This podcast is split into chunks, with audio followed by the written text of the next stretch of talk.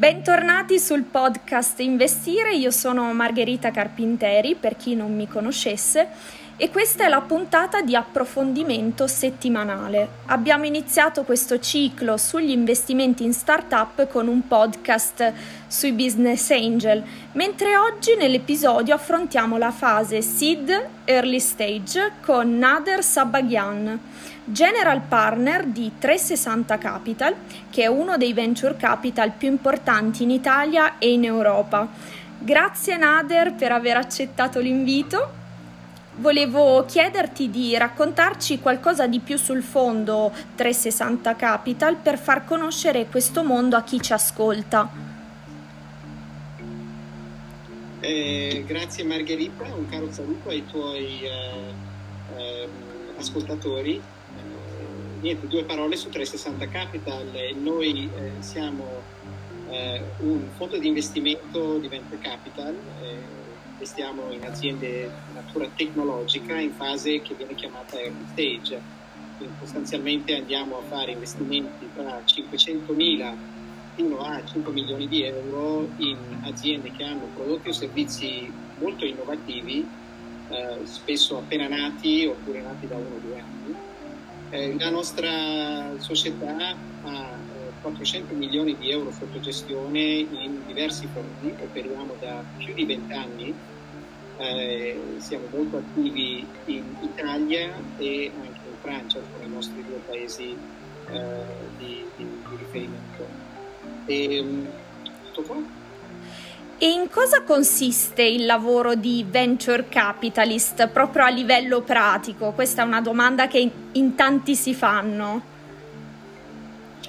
Sì, diciamo che eh, va bene, noi siamo dei professionisti di investimento, solo che la classe di investimento che andiamo a fare è una classe, diciamo, quella più di alto rischio, alto ritorno, con aspettative di ritorno molto alte legati a eh, progetti che hanno un contesto di novità con grandissimo potenziale, progetti che possono introdurre eh, magari dei trend o dei cambiamenti particolarmente nuovi basati eh, su innovazioni tecnologiche. Quindi in un certo senso il mestiere nostro, da una parte ovviamente raccogliere soldi da investitori per poi poter impegnarli in questo settore, dall'altra anticipare i trend tecnologici, cioè le cose che poi arriveranno a essere transformative, come dicono, nei prossimi 5-10 anni, trovare imprenditori o talenti che sono in grado di eseguire o implementare o portare queste tecnologie all'interno di, uh, diciamo, di, iniziative imprenditoriali eh, e sostenerli con i nostri fondi eh, per arrivare a, ad avere successo. In un certo senso poi è un mestiere dove eh, all'interno delle nostre attività di fondo eh, poche aziende poi hanno un successo diciamo spettacolare che vanno a coprire eventuali chiamiamolo perdite per i rischi che abbiamo preso su aziende che invece poi non sono andati eh, così bene. Ecco. Quindi qui nel nostro mestiere si possono arrivare, siamo già arrivati ad avere anche dei ritorni dell'ordine di 30-40 volte l'investimento iniziale, eh, diciamo, è, è, quello che poi andiamo a cercare sostanzialmente, quindi eh, progetti che possono avere diciamo, una potenzialità tutti quanti più o meno che poss- possono avere una potenzialità da 10 per l'investimento iniziale che andiamo a pensare. Possiamo dire che cercate la nuova Facebook e quali metriche guardate in una startup prima di investire? Quanto è importante la qualità dell'imprenditore su cui decidete poi di investire? Sì, cioè nella fase in cui andiamo a investire noi, eh, diciamo l'azienda è così, eh, diciamo, è così in una fase iniziale che è difficile andare a basarsi solo ed esclusivamente sulle metriche. Le aziende quasi tutte, se non tutte, sono, cioè, fanno perdite, eh, hanno dei prodotti e servizi che sono da pochissimo sul mercato. Spesso poi quando investiamo in fase SID, a volte investiamo in aziende che non hanno ancora lanciato il proprio, il proprio progetto sul mercato. Quindi eh, diciamo che una prima cosa è proprio la qualità dell'imprenditore che ci sta davanti. Okay? al di là di tutto eh, poter eh, avere, eh, diciamo, stabilire che quell'imprenditore è in grado di andare a diciamo, gestire le risorse che gli mettiamo a disposizione per fare i miracoli, perché poi l'aspettativa è che crei aziende da centinaia di milioni di euro partendo da poco o niente, eh, nel giro di pochi anni. Quindi la qualità imprenditoriale, poter capire eh, diciamo, eh, le potenzialità dell'imprenditore per noi sono fondamentali. L'altra ovviamente è l'idea imprenditoriale e eh, capire se questa idea imprenditoriale è nuova, se eh, diciamo in che misura possa essere fattibile, cioè eh, e anche avere una visione del mercato e la dimensione del mercato, puoi anche risolvere un problema molto interessante, ma per un mercato di riferimento che non è grande abbastanza per giustificare eh, un investimento oppure la creazione di un'azienda che possa valere centinaia di Certo, e invece operazioni passate, puoi raccontarmi magari di qualche startup su cui avete investito e perché avete scommesso su quella startup? Sì, diciamo che di, di, di, storie da raccontare ne abbiamo, noi eh, diciamo più di vent'anni di storia. Non basterebbe un podcast, avuto... una puntata. No, dico, Servirebbe. abbiamo avuto il beneficio no, di essere stati i sostenitori iniziali di progetti che ora ormai sono famosissimi, che valgono miliardi eh, Yux per esempio, siamo stati i primi investitori in Yux anni, anni fa, eh, pensare a investire in e-commerce fashion nel 2000, che mi ricordo la gente diceva l'e-commerce in tutte le categorie sì, ma nella moda mai. Invece oggi se tu vedi, cioè, quindi diciamo, pensarla diversamente dagli altri è un po' anche il nostro lavoro in un certo senso e sostenere eh, gli imprenditori così pazzi da voler intraprendere progetti del genere un po' fa parte del nostro, eh, diciamo del nostro lavoro. Eh, oppure anche mutui online, che è una cosa di grandissimo successo e un comparatore di mutui, assicurazioni, eccetera, eh, dove noi siamo stati investitori.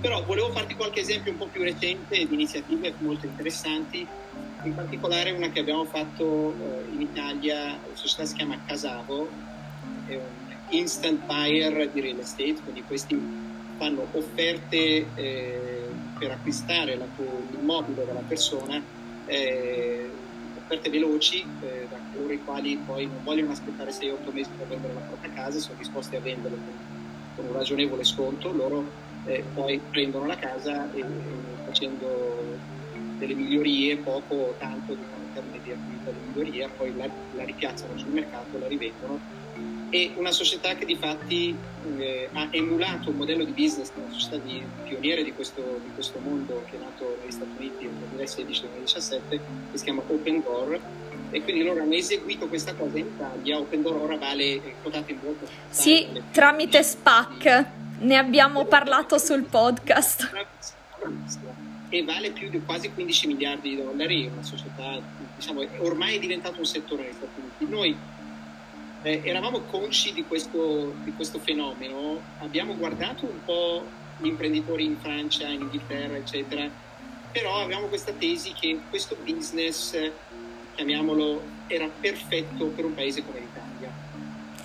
Quindi, in, diciamo, quando abbiamo visto Giorgio, che è l'imprenditore fondatore di, di, di Casavo, che è un ragazzo giovanissimo scusami? È, che è un ragazzo giovanissimo. È un ragazzino, aveva 26 anni, quindi è venuto da noi, non aveva mai comprato una casa in vita sua e ha detto datemi dei soldi perché voglio comprare e vendere case. E questo è tipico, eh? cioè nel senso che da noi, anzi, meno esperienza in un settore e più magari riteniamo che tu possa fare delle cose stravolgenti in quel settore, quindi eh, siamo abbastanza abituati e vaccinati a questo tipo di approccio. E no, niente, l'abbiamo trovato molto hungry, come si dice, molto affamato di successo, eh, con grande potenziale.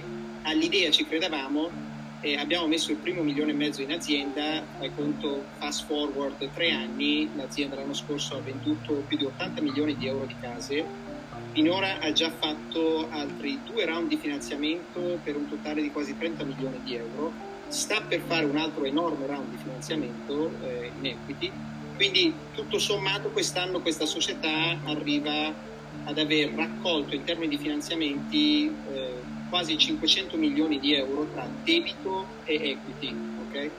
eh, di cui 70-80 milioni di euro saranno, saranno, di equity, quindi siamo proprio in mezzo alla conclusione di un round.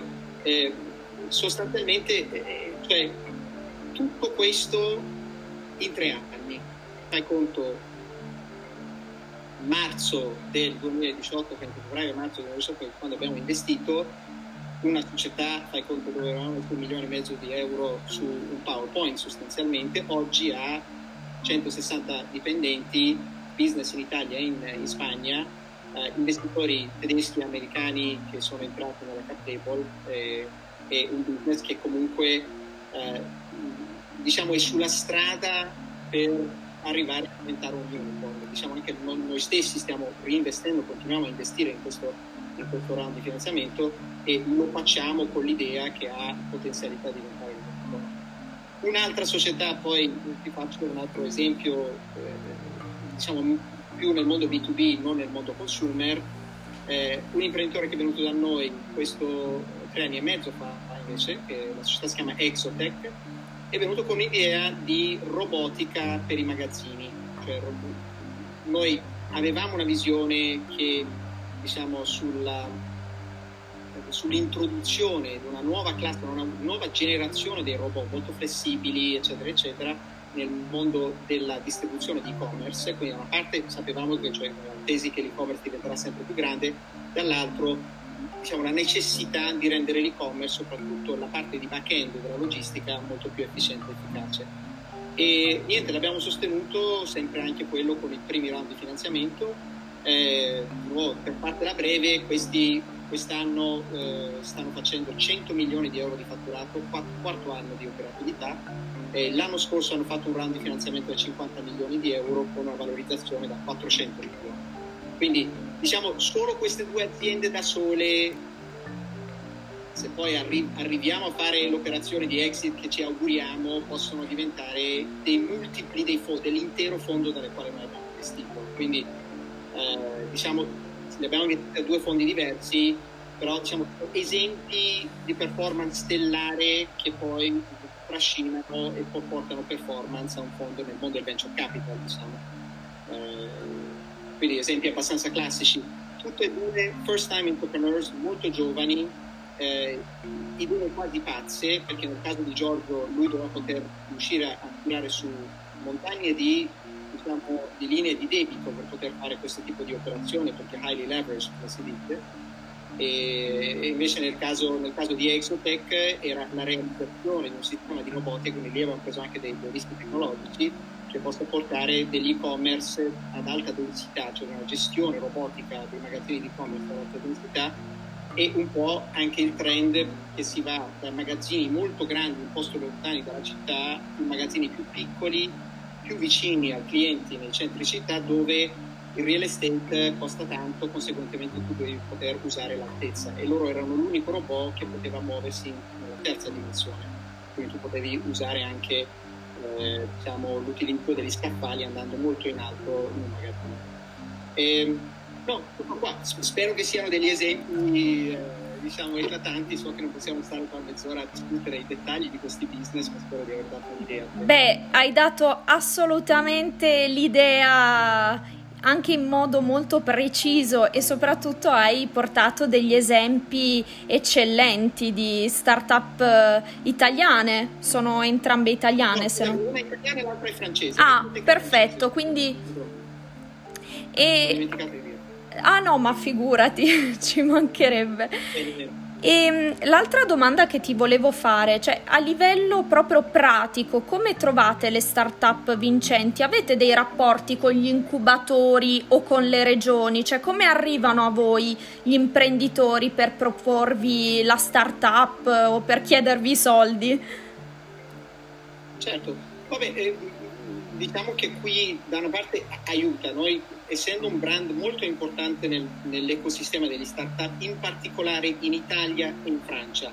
Cioè, diciamo che gli imprenditori che vogliono raccogliere soldi dal mondo di venture capital, bene o male, sanno chi sono i fondi di riferimento, eh, diciamo, in early stage, poi raccogli dai fondi del tuo paese. È molto difficile andare sì e Series A a raccogliere soldi da investitori eh, degli altri paesi. Quindi il nostro posizionamento in termini di riconoscimento del brand e la reputazione che abbiamo eh, fa sì che riceviamo molte richieste, cioè, detto, in particolare in Francia e in Italia dove abbiamo una storia molto lunga di presenza, di investimenti e di track record.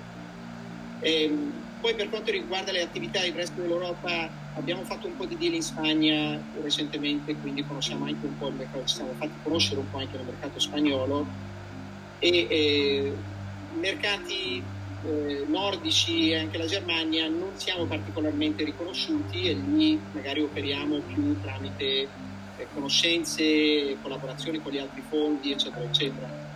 Anche, siamo anche portati a non fare da quello che si dice da lead investor al di fuori dei nostri paesi, come cioè diciamo paesi di casa, come l'Italia e la Francia eh, e, e, il grosso del volume degli investimenti poi tra l'altro vengono fatti in questi due paesi, perciò eh, diciamo, è sufficiente il nostro posizionamento. Collaborazioni ovviamente con tutti gli incubatori, abbiamo rapporti ottimi con loro, eh, loro svolgono un ruolo molto importante su tutto quello che è l'ecosistema di alimentazione un po' del funnel che arriva di opportunità a noi, eh, perché diciamo in termini di sostegno e supporto a chi vuole proprio partire da zero eh, diciamo, sono molto critici, noi abbiamo ottimi rapporti con tutti quanti e collaboriamo. E questo sicuramente è molto importante. E sempre più giovani e sempre più giovani italiani vogliono lavorare nel mondo startup. Cosa consiglieresti a chi vuole intraprendere il mestiere dell'imprenditore tech? Ma è tutto l'incoraggiamento possibile e immaginabile. Noi viviamo in un mondo di grandi cambiamenti, viviamo in un mondo di enormi opportunità. Eh, io vent'anni fa, quando cioè, lavoravo in consulenza per McKinsey, eccetera, ho lasciato per entrare in una startup a Firenze. La gente pensava che fossi matto perché cioè, il concetto delle startup non esisteva, il mestiere, cioè lì sì che era vero rischio Oggi eh, ci sono molte risorse disponibili, i mercati anche riconoscono questi tipi di esperienze, non è più come dire, cavolo, sono giovane, parto, fatto un'esperienza e va male, mi sono rovinato la vita. No, intanto posso farne un altro, cioè noi abbiamo investito in aziende dove l'imprenditore ha già fatto un paio di iniziative che sono andate male, noi siamo la terza, ok? E nel senso che il discorso eh, di esperienza nel fallire è anche apprezzato dal da ok? E in più l'esperienza è anche apprezzata dai corporate che comunque se tu vai a fare un'esperienza di startup non è che poi ti precludi dell'esperienza all'interno delle aziende perché le aziende stesse vogliono delle figure professionali proattive, vogliono corporate entrepreneurship e quindi apprezzano anche chi è disposto ad andare a prendersi dei rischi personali per intraprendere anche dei progetti. Quindi io sono fortemente, diciamo, positivo su questo aspetto. Ovviamente fare l'imprenditore non è per tutti, però per fare l'imprenditore tech non è che devi essere un tecnologo, non devi essere un programmatore, anzi, cioè, quasi tutti i nostri imprenditori hanno più eh, caratteristiche di business e vision e voglia di costruire business, poi si contornano magari di cofondatori o collaboratori che poi capiscono e svolgono gli aspetti tecnici di queste iniziative. Eh, comunque niente, è un mestiere che io a chi ha la voglia sicuramente e interesse sicuramente gli, gli suggerisco di fare. E speriamo che sempre più italiani si buttino in questo settore. Anche lo Stato si sta muovendo per l'innovazione con Fondo Nazionale Innovazione Secondo te la strada giusta e cosa si può fare in più per l'ecosistema italiano? Qualche suggerimento? No, ma è fondamentale. Devo dire che diciamo, eh, gli sviluppi recenti in quest'ambito per quanto riguarda l'impegno del governo italiano sono veramente un'ottima notizia per l'ecosistema. Eh, ricordati che poi qui ormai non dobbiamo raccontarlo, tu sei poi una che capisce di investimenti, sa come funziona l'economia nel mondo, eccetera. L'innovazione è diventata, cioè l'innovazione tecnologica è il cuore della crescita economica, ok? E eh, gli Stati Uniti hanno avuto l'enorme vantaggio in ambito tecnologico di ingenti investimenti in difesa per decenni e decenni, che in un certo senso hanno creato il volano che ha costruito l'ecosistema di Silicon Valley e del tech negli Stati Uniti. I paesi europei hanno visto che poi alla fine senza un sostegno, un supporto dello Stato è difficile far emergere questo ecosistema, non basta solo investire nell'università, ricerca, eccetera, eccetera, bisogna un po' alimentare eh, diciamo, questa transizione tra, chiamiamolo innovazione, ricerca e anche poi la costruzione dell'impresa e l'innovazione a livello di business. No? E eh, via via l'Inghilterra, la Francia, eccetera, diciamo, dal 2005, 2008, 2010 hanno cominciato a riversare soldi importanti nell'ecosistema per costruire anche i meccanismi con la quale eh, diciamo, queste risorse possano arrivare a supportare le nuove iniziative. Okay? Eh, con iniziative molto simili a quello che sta facendo il governo italiano col Fondo Nazionale. Eh, L'Italia è arrivata un po' più tardi, però sicuramente sta andando nella direzione giusta.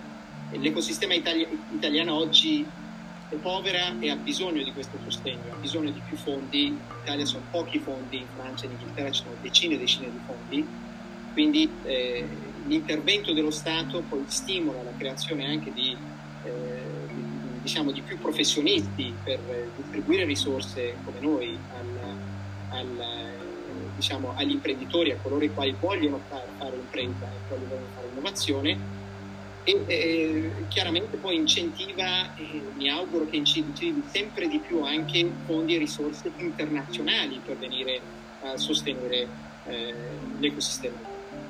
Eh, quindi no, diciamo che sono, sono, sviluppi molto incoraggianti, mi auguro che si eh, diciamo, intervengano con eh, prontezza e con decisione per far poi le risorse possano arrivare, sempre più risorse possono arrivare nelle mani dei giovani che vogliono fare impresa, quello di cui hai parlato precedentemente.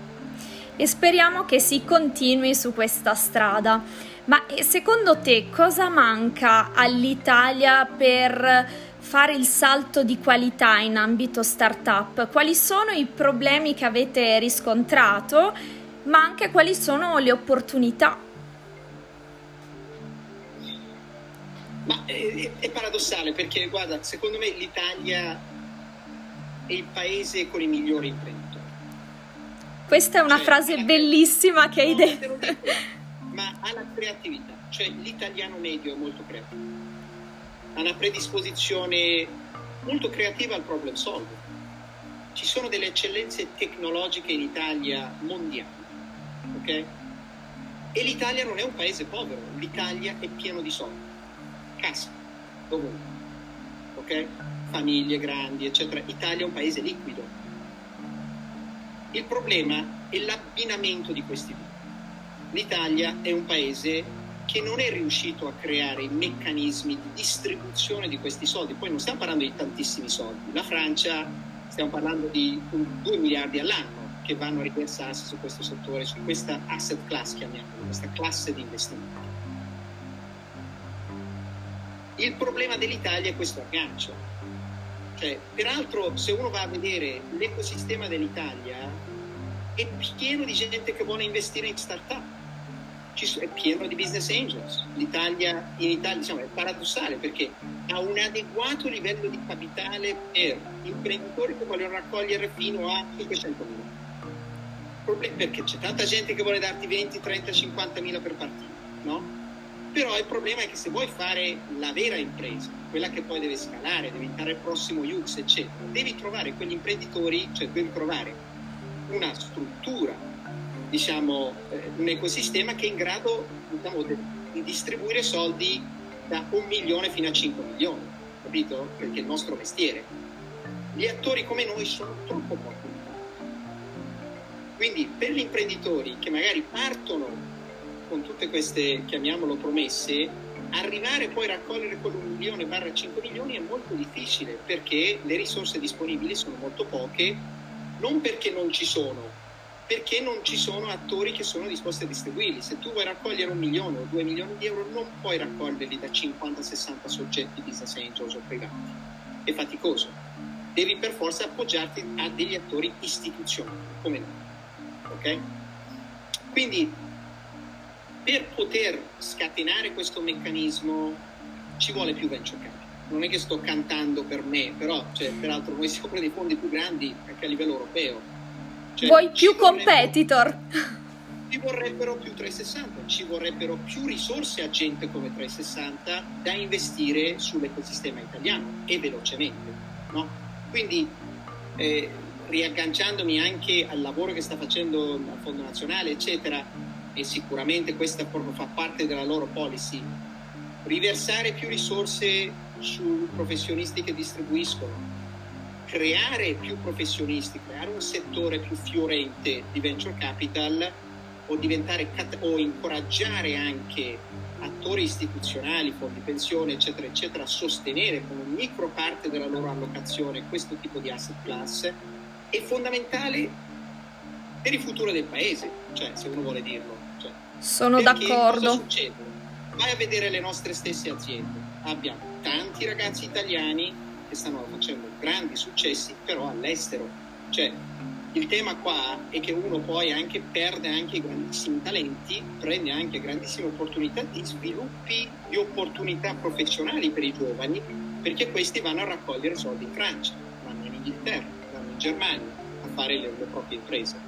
L'Italia per essere attractive anche ai propri talenti deve avere l'ecosistema di distribuzione di soldi che è in grado a incentivarli a stare qua. Gli imprenditori italiani tutta la vita vorrebbero stare in Italia, si sta troppo bene in Italia, piuttosto che andare a vivere in, Germania, per dirsi, no? c'è la propria azienda. Quindi non è il tema che Germania è più bella, ci sono più soldi, semplice, ci sono più attori istituzionali che sono in grado di dare 5, 10, 20 milioni. Tutto questo va costruito e secondo me l'Italia è sulla buona strada e ci arriverà, ok? E arrivandoci vuol dire che ci saranno diciamo ci sarà l'intero, la completa ecosistema, non solo attori come noi, ma poi anche attori che sono in grado a staccare assegni dai 10 ai 20 a 30 milioni. Oggi in Italia quasi inesistenti, quindi se tu sei uno come Giorgio, di Casavo, vuoi fare un Series B, devi andare all'estero per forza. Vuoi tirare su 20 milioni di euro, hai già preso soldi da 360, per forza devi andare all'estero. Quindi cioè, devi andare all'estero a fare fundraising. Ecco. Quindi eh, via via, cioè queste non sono cose che succedono overnight, però via via, diciamo, forse anche con uno sforzo collettivo da parte di quelli che gestiscono le liquidità in questo paese, si arriverà poi a dare un, un po' di spinta eh, a questo settore che secondo me in un certo senso io anche personalmente lo faccio eh, proprio con l'idea di poter dare qualcosa all'Italia in termini eh, delle proprie potenzialità economiche future. Beh, io ti ringrazio per eh, la tua visione e quello che posso dire è che spero davvero col cuore che l'Italia si eh, possa colmare il gap che ha rispetto agli altri paesi e che quindi non solo si metta sulla retta via, ma ci vada pure velocemente perché bisogna anche velocizzare i tempi. Io ti ringrazio tantissimo per il tempo che ci hai dedicato, hai dato delle notizie interessanti e soprattutto molto importanti per eh, tutti coloro che investono ma anche per chi vuole investire in startup, per chi vuole entrare in questo mondo, ma anche per chi vuole diventare un imprenditore. Hai dato dei preziosi consigli. Io ringrazio chi ci sta ascoltando, ricordo il canale Telegram che è investi.re, il canale Instagram che è investi.re.news e Nader ti ringrazio ancora per i tuoi preziosi consigli. Grazie a te Margherita, grazie ai tuoi ascoltatori per, per la loro attenzione.